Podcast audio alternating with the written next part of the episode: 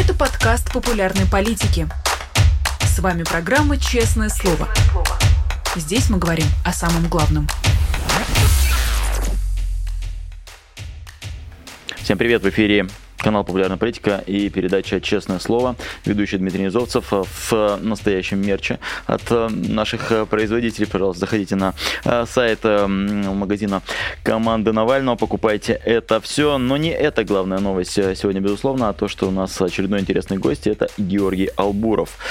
С удивлением мы с ним поняли за 5 минут до эфира, что мы впервые встречаемся в этом статусе друг друга. Но и впервые же мы с тобой встречаемся в статусе двух мне кажется, мы с тобой даже кого? двух а, иностранных агентов, елки-палки, да. да. Мне, мы с тобой вели какие-то передачи вместе, я помню. С блеском.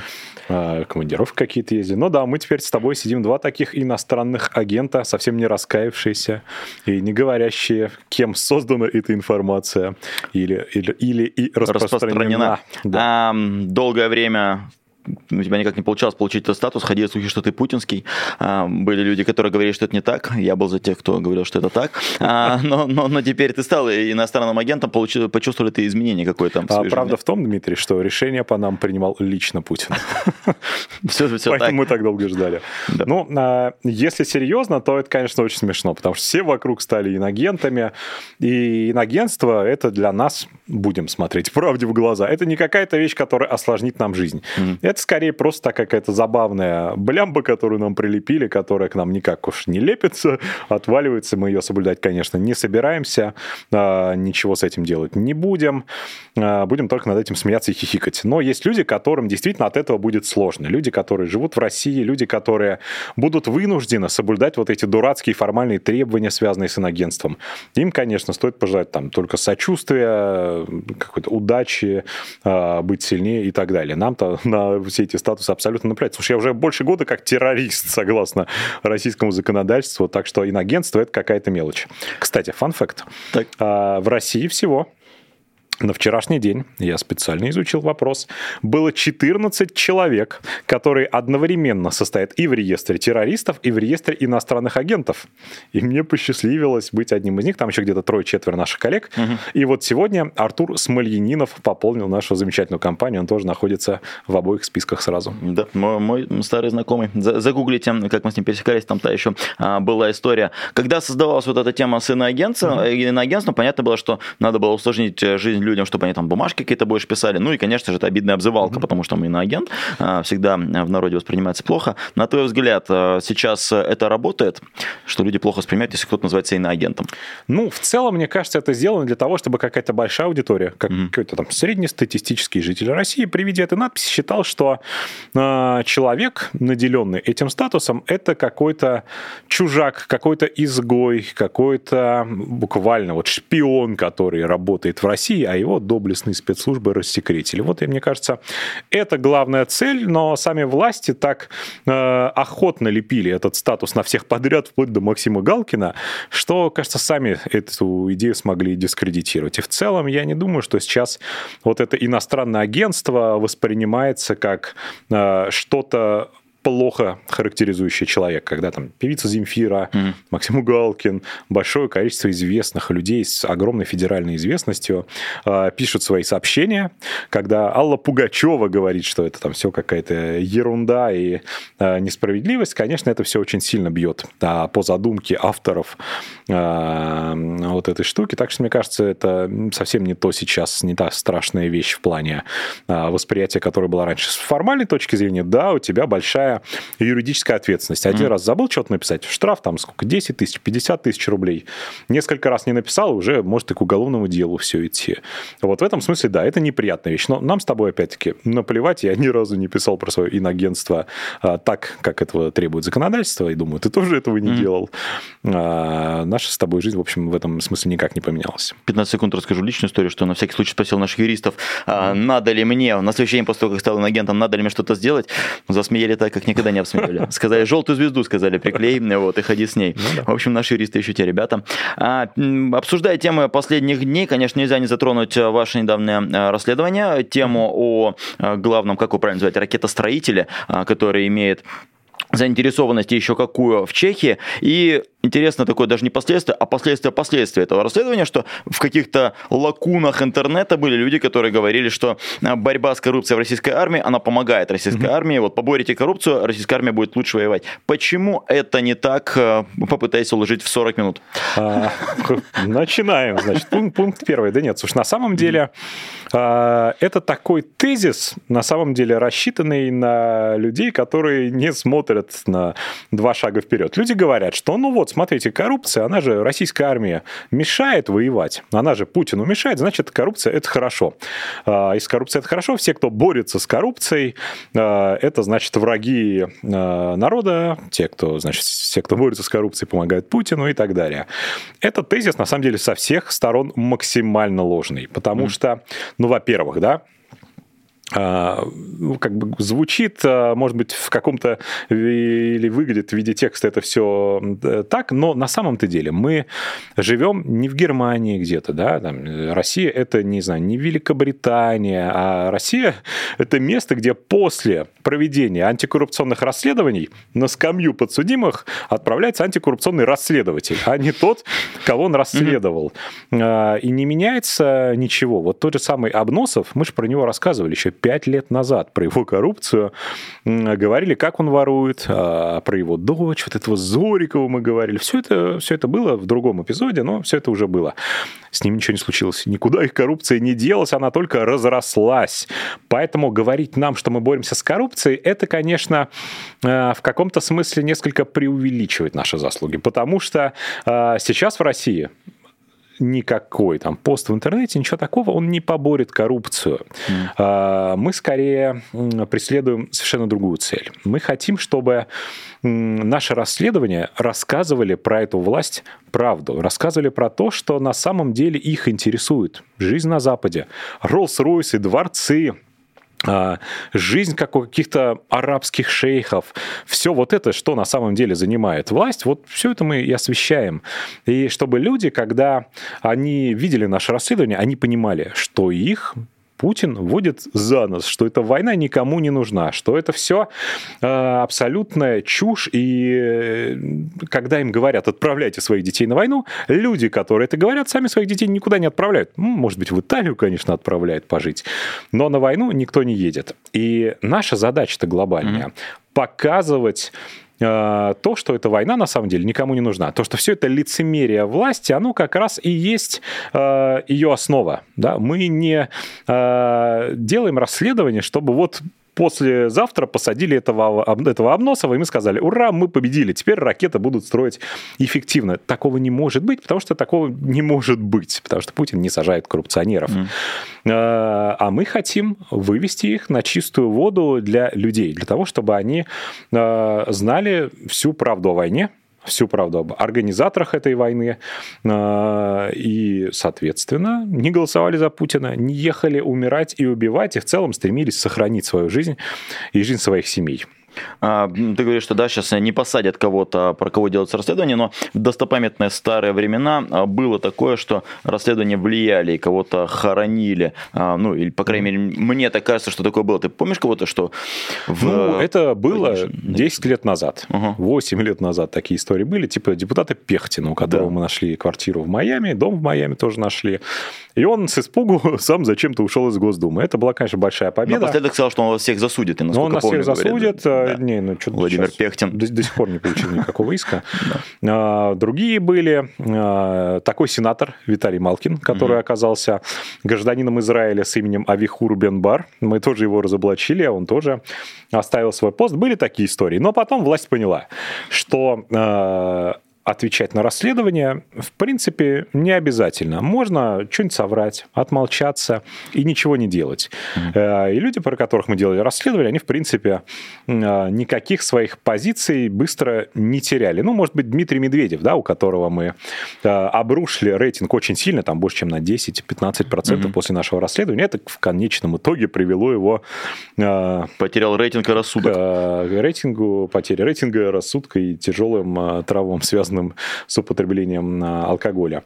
В этом положении Медведев оказался, конечно, благодаря нам. Но мы, делая расследование, еще раз, мы не mm-hmm. говорим, что вот сегодня же российское ракетостроение будет эффективным, да, потому что оно не будет эффективным, но зато куча людей узнают правду. Мне кажется, это самое важное.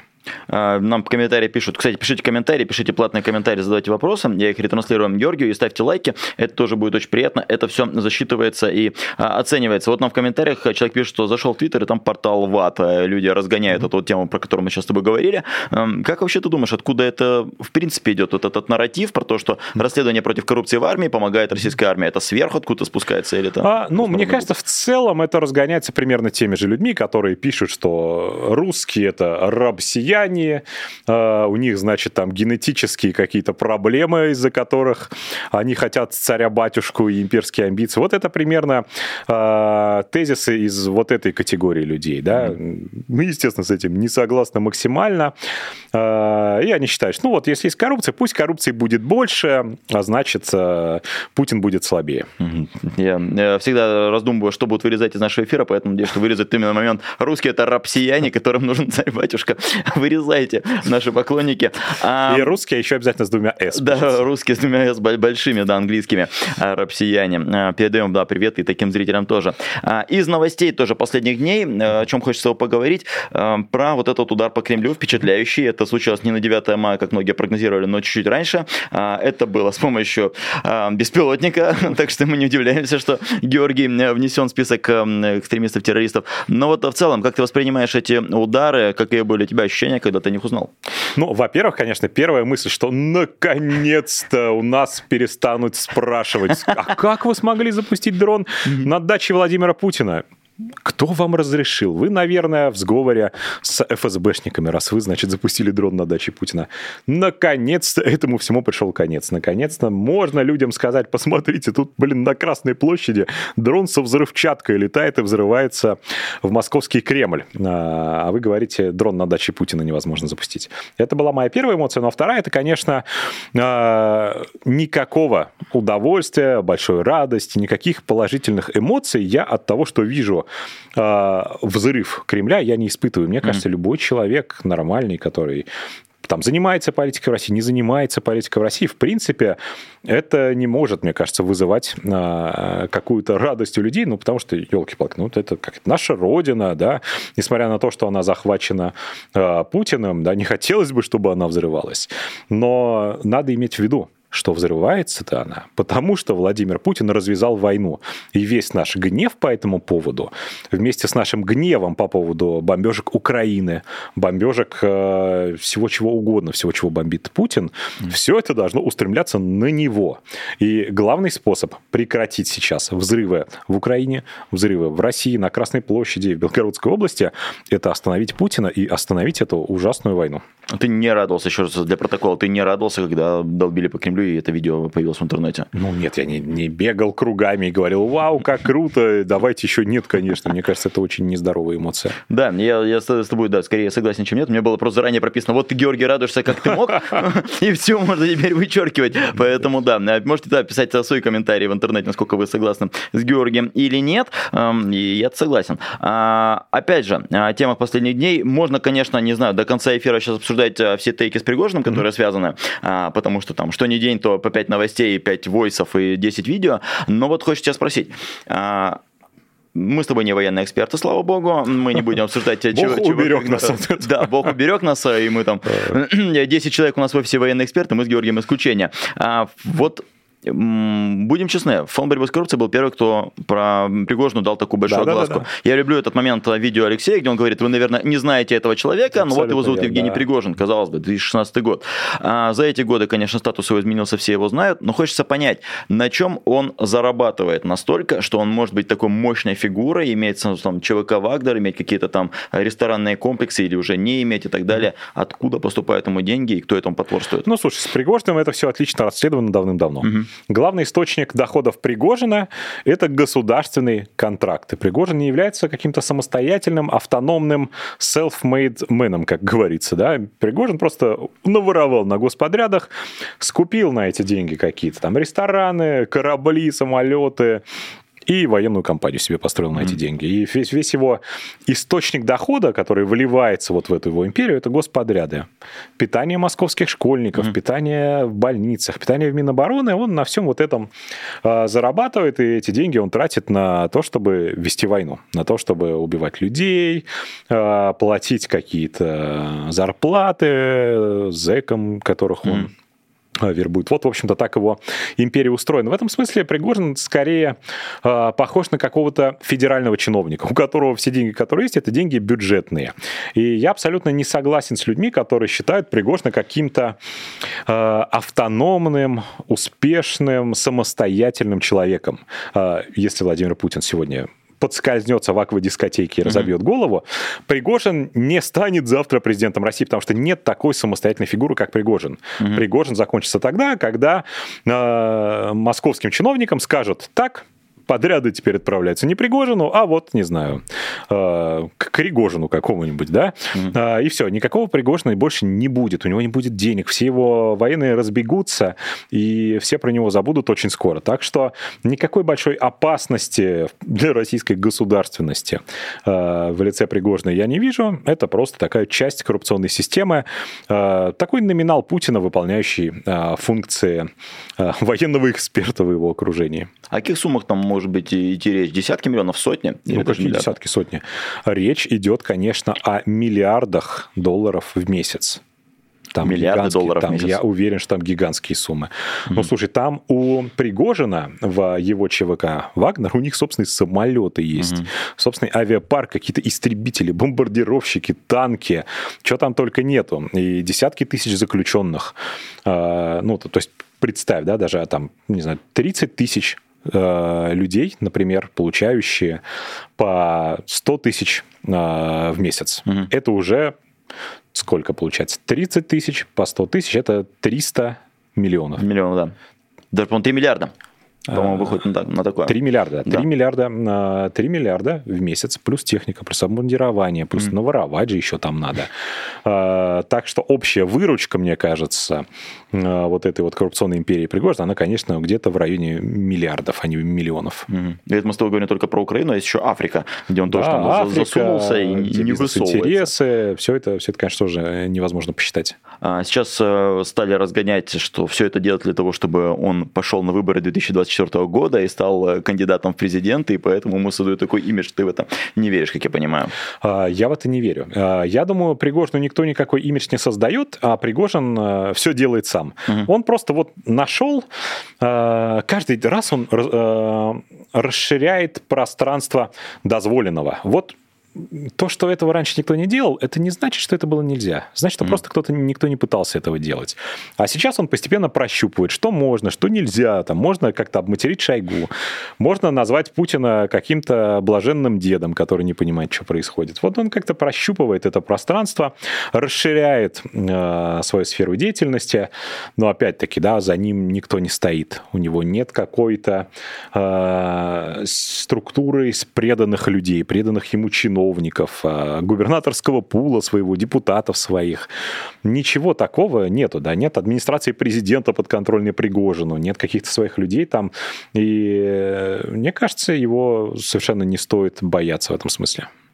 А, я уже упоминал, что вы были в числе первых, кто рассказали про Пригожина, если не самые первые, которые придали ему огласку, но тогда вы тоже огласку дали, но mm-hmm. пакости, грубо говоря, не стали. Ни одно окно, не было разбито, ни одна машина не была пущена под откос. И так за все многочисленные годы существования Фонда борьбы с коррупцией, отдела расследований. Тем не менее, я вижу, люди время от времени в комментариях пишут, что а, хорошо, что вы около дома этого были, но что вы там ничего не разбили, почему вы там ничем не обмазали, почему вы а, ничего не взорвали, почему ты считаешь это правильно, почему не стоит ли напоследок там еще напакостить mm-hmm. этому домику, а не только подавать жалобы а, на него? Ну, слушай, да, что, что значит напакостить домик? Вот мы при, ну как это обычно выглядит? Мы куда-то приезжаем, mm-hmm.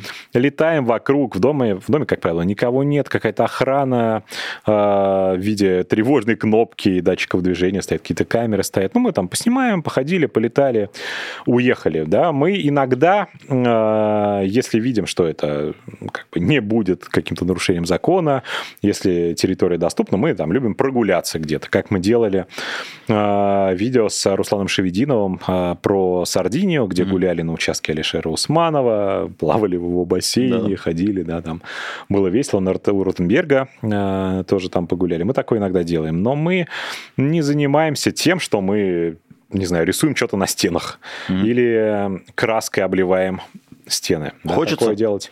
Ну, эмоционально хочется, но все-таки, мне кажется, это не совсем наше предназначение. Угу. Было бы хорошо, если бы были, знаю, какие-то активисты, которые приезжают и это делают. Как произошло, например, с виллой твоего любимого Соловьева, Соловьева да. которую чем только не поливали за это время. Угу. Но ничего, она там стоит вся в красной краске, с красным бассейном до сих пор. Если такое будут делать, а, мне кажется, было бы интересно, тем более все координаты есть в наших видео. Есть, да, координаты и видео, и в, в Google Maps тоже уже можно найти, по-моему, там называется что-то вилла помета, а, так что к Соловьеву, да, да ну, ну мало ли точек действительно на европейских картах, но опять же, закон соблюдайте. Мы, мы только рассказали о том, что такое возможно, мы ничего призвать не можем, а, сами за себя отвечаете. И вот да, мы, если заговорили, немножко коснулись э, Италии и Соловьева. Угу. В Италии, а, опять же, из вашего расследования, тосканские виноградники Дмитрия Медведева. Я да. это в расследовании услышал, я очень ожидал, что до этого доберутся. Вот, вот уж про что я был уверен, что это конфискуют или что-то с этим сделают.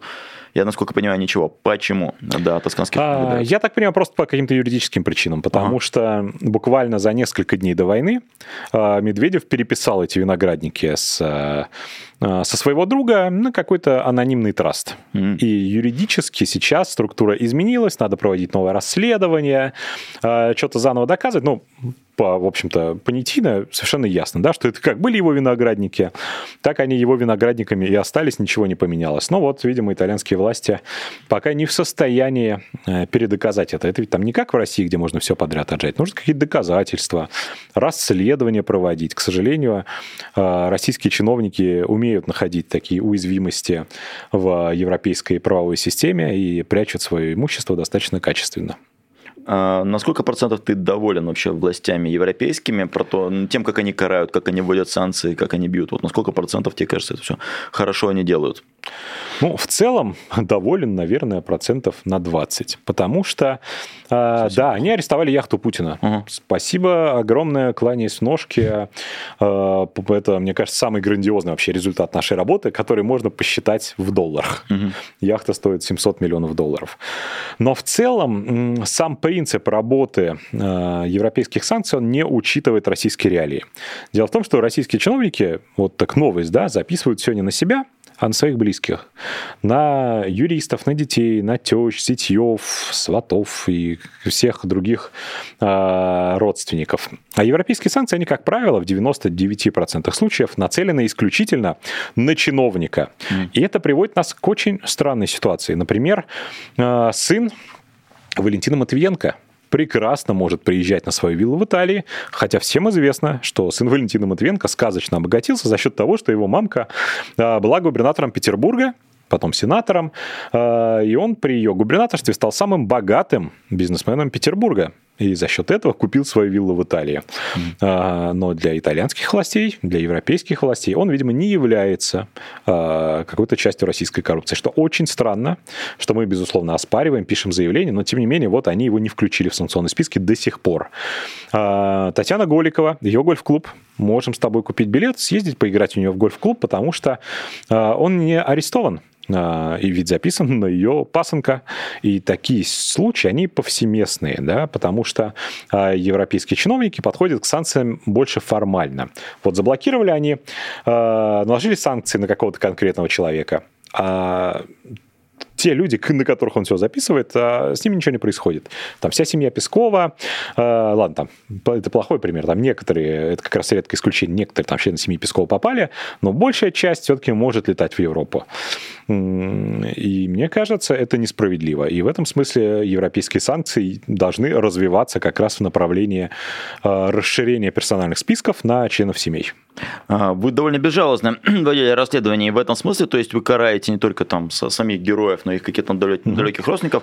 Не допускаешь ли ты, что если... Вот у вас вчера было расследование про зятя, да, и э, родственников чиновника. Не допускаешь mm-hmm. ли ты, что если э, кто-то является, там, не знаю, троюродным братом, или зятем, или Шурином, и у него есть какой-то недвижимость в Европе, он может это все иметь честно, он все, все это честно зарабатывает, и не нужно его трогать, не нужно его касаться. Ну, ну естественно, возможно такая ситуация. Угу что у какого-то чиновника найдется богатый родственник, который э, сам разбогател, честно, сам что-то купил. Но э, мы же всегда, когда делаем расследование, мы говорим, мы делаем профайл, какой-то портрет людей. А, и всегда оказывается, что вот этот вот самый богатый а, родственник, на которого все записывают, он оказывается человеком с самым маленьким доходом. А, как, например, Шеломов троюродный племянник Владимира Путина, то есть буквально там какая-то, как это там, седьмая вода, вода на киселе, да, вот буквально. Был очень бедный, но потом Путин лично попросил устроить его в Совкомфлот, кем бы вы думали, фотографом. То есть человек по указке президента назначен фотографом, потому что его на другую работу не брали, он не мог найти себе работу. Его хотя бы вот на эту должность устроили, он стал фотографом. Все про него забыли, а недавно мы в нашем расследовании выяснили, что этот фотограф стал одним из основных акционеров «Газпрома». Вот такая вот, э, знаешь, история получилась. И такое встречается повсеместно не только с Путиным, но и с э, его э, этими миньонами, которые помогают ему развязывать войну.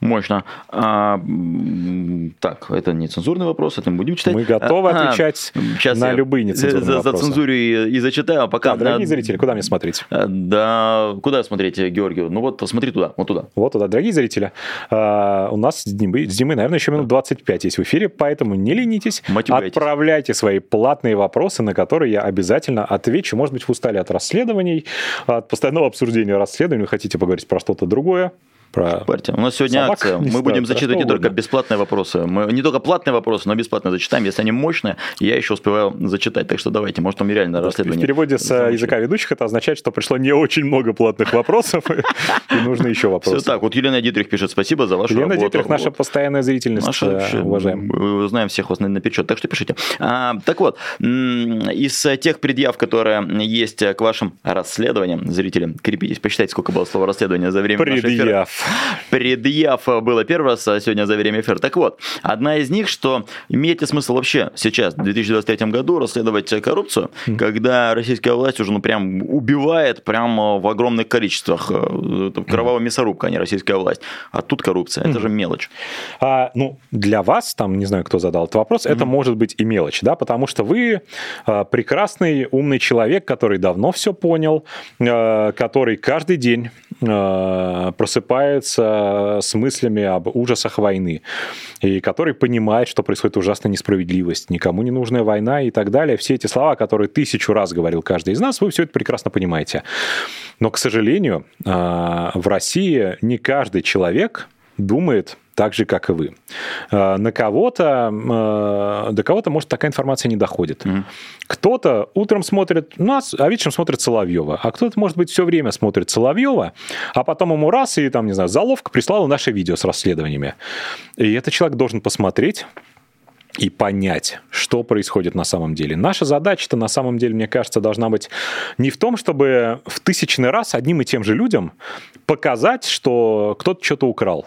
Наша задача как раз, чтобы новая аудитория, новые люди, которые еще не знают этого, которые еще не видят а, проблемы в войне, да, есть и такие люди, ну, что ж скрывать, да, есть люди, которые хотят, э, а, чтобы война была. Наша задача скорее а, повлиять на этих людей, переубедить их, и расследование антикоррупционное, мне кажется, это классный инструмент для того, чтобы показывать лицемерие власти, показывать э, то, как они на самом деле любят тот весь Запад, который они так э, публично э, ненавидят. Как на самом деле все их дети там живут, как на самом деле все их деньги там находятся.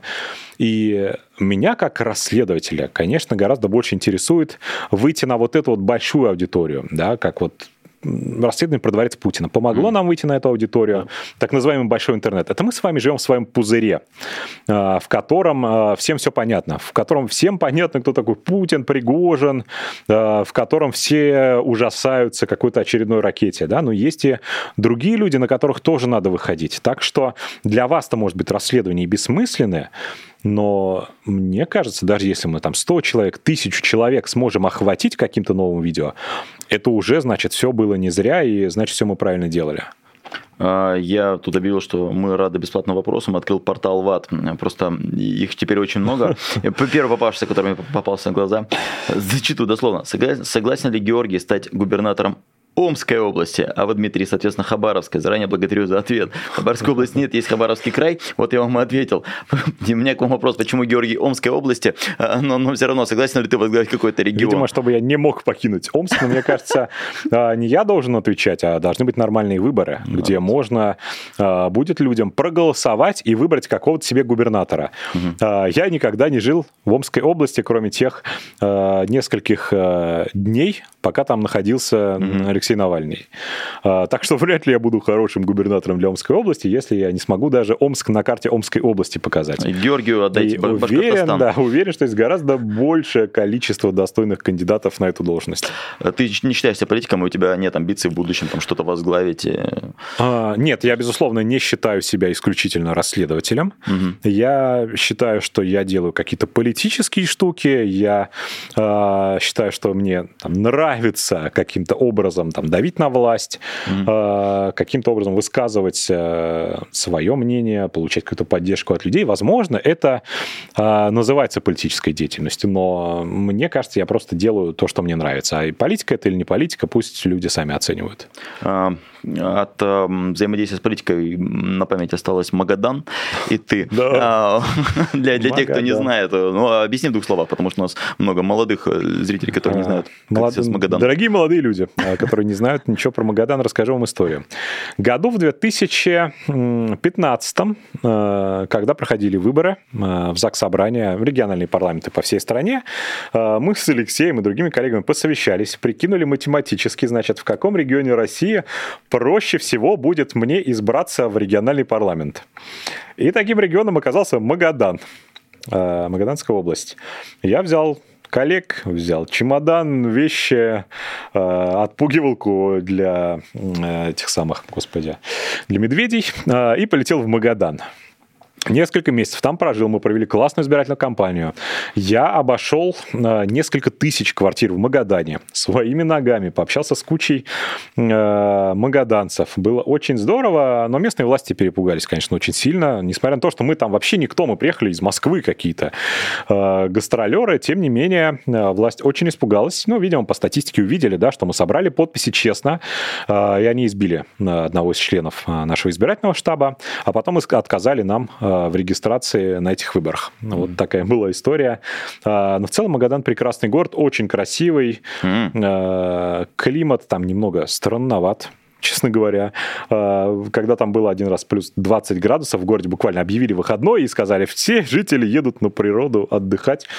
А, но в целом Магадан мне очень понравился. Я с удовольствием, когда э, все закончится, еще раз э, съезжу в Магадан туристом и погуляю там. Мне кажется, там здорово. Для, даже для меня, для дальневосточника это слово были диковинка, потому что даже, даже меня слово Магадан пугало. Ну, в общем, да. Потрясающая природа. Съездим вместе. Магаданцы, а, которые смотрят на... Мне кажется, там Магадан, вот все эти районы, они вполне могут быть каким-то российским, не знаю, Рикьявиком. Если в должной, ну, в нормальной степени там развить туризм, то там природа совсем не хуже, чем в какой-нибудь Исландии. Как человек, который был в Петропавловске-Камчатском, это чуть дальше, э, согласен с тобой. Ну, в Петропавловске-Камчатском другая проблема, там, там все безумно дорого. Там все дорого, Там есть да. какая-то инфраструктура, но обычный россиянин туда никогда в жизни не соберет денег, чтобы поехать. Да. А, вопрос, вот и нам поступают каверзные вопросы и платные тоже, за 5 евро Сергей так. Назаровс, реально каверзный, приготовься, а, пишет, вы писали, что не будь коррупции, не было бы войны. В Китае с коррупцией борются. Значит ли это, что Китай на Тайвань не нападет и войны там не будет?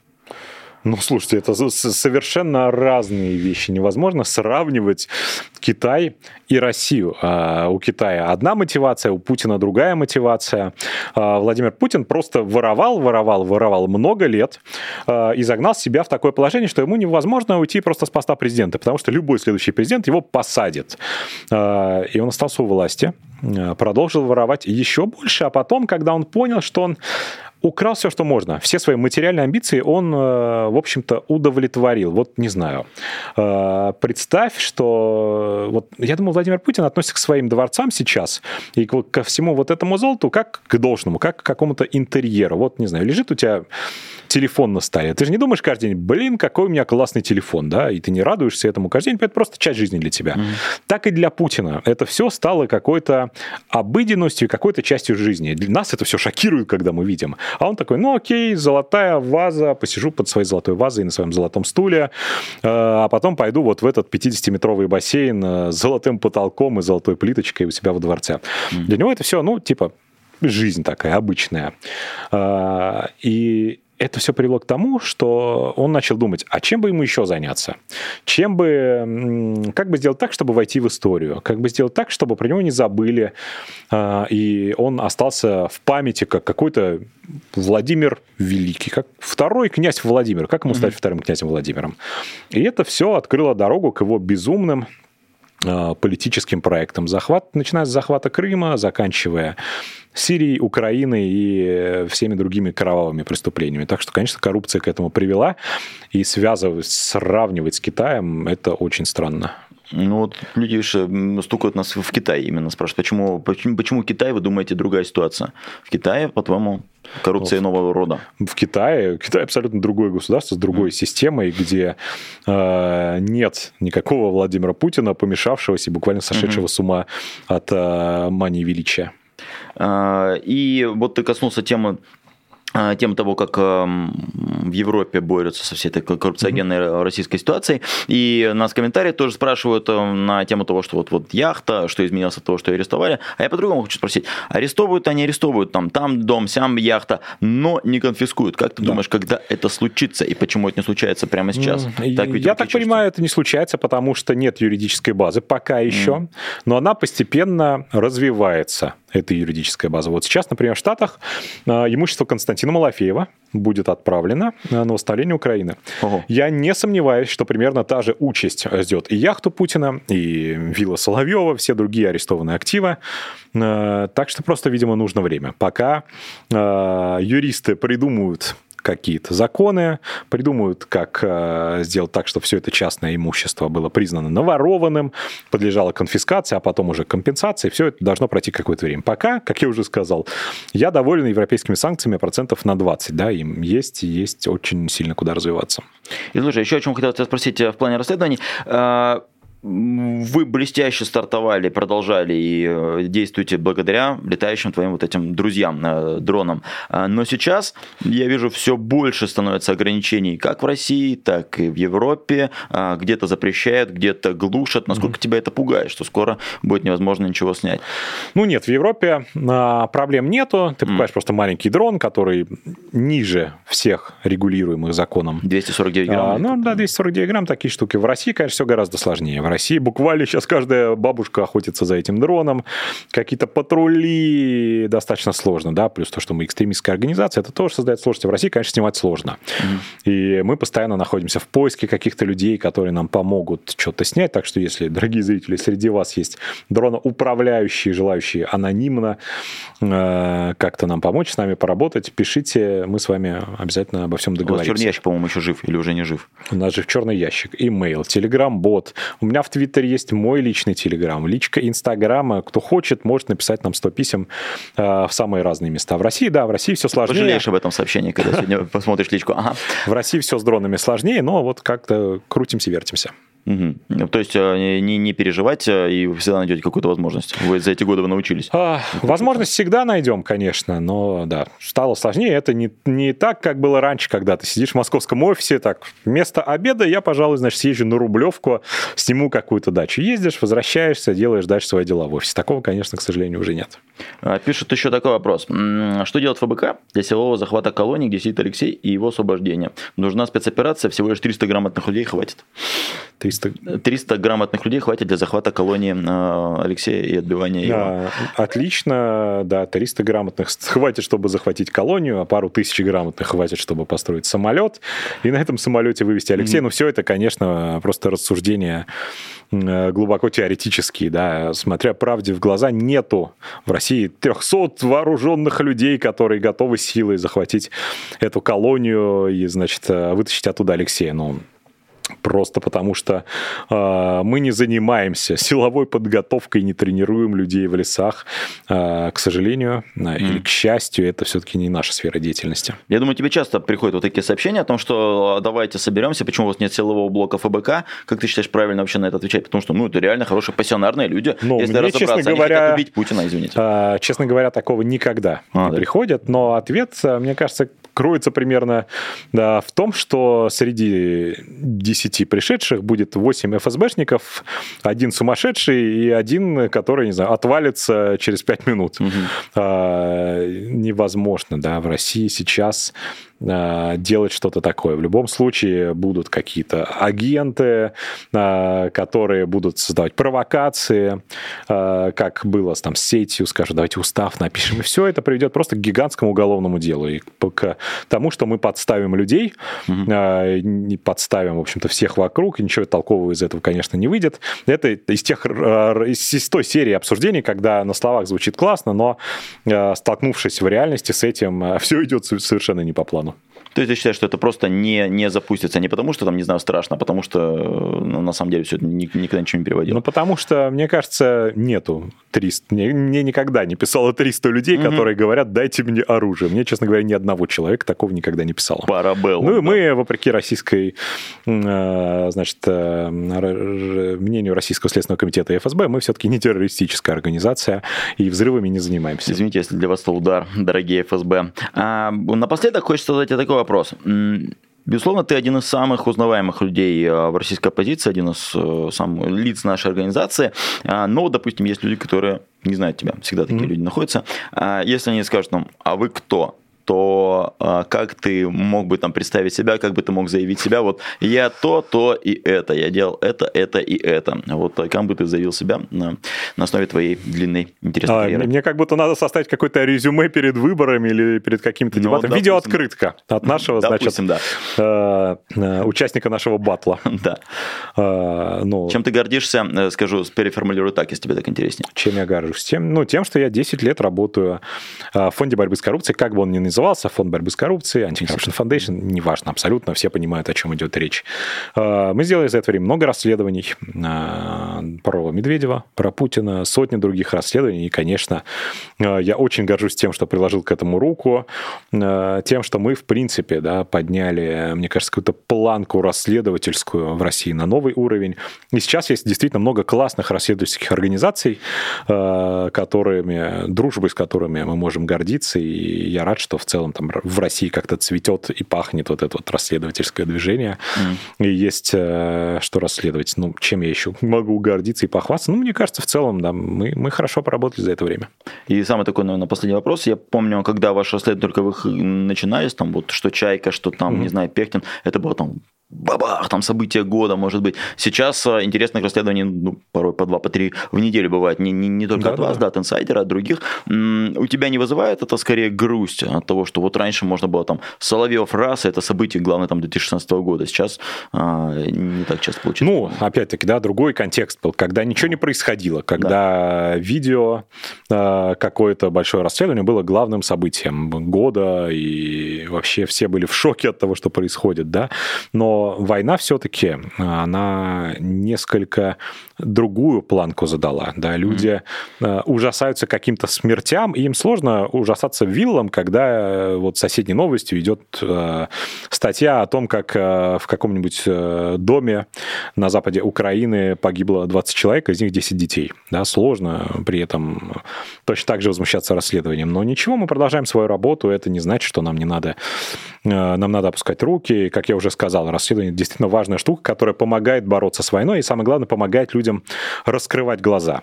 А, и, да, бывают такие моменты, что, например, в прошлом году мы выпустили несколько больших классных расследований. Про Миллера гигантский профайл а, на полтора часа и где-то на час гигантский профайл про Голикову, угу. где мы доказали, что она ворует на вакцинации от коронавируса. В мирное время у этого всего было бы там по 40 миллионов просмотров у каждого видео.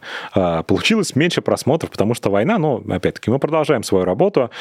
И если нам удалось переубедить хотя бы 100 человек одним видео, значит, нам надо продолжать свою работу, и мы молодцы. И самое-самое последнее, что ты сильно зависим от просмотров? То есть в день просмотров, как, как часто ты заходишь, обновляешь YouTube, и насколько это тебя расстраивает? А, или... Да нет, мне кажется, я не сильно завишу от просмотров. У Волкова есть такая проблема, он как-то признавался, говорит, я завишу от этого, там смотрю, там это да? не способен демотивировать, мотивировать. У тебя нет такого?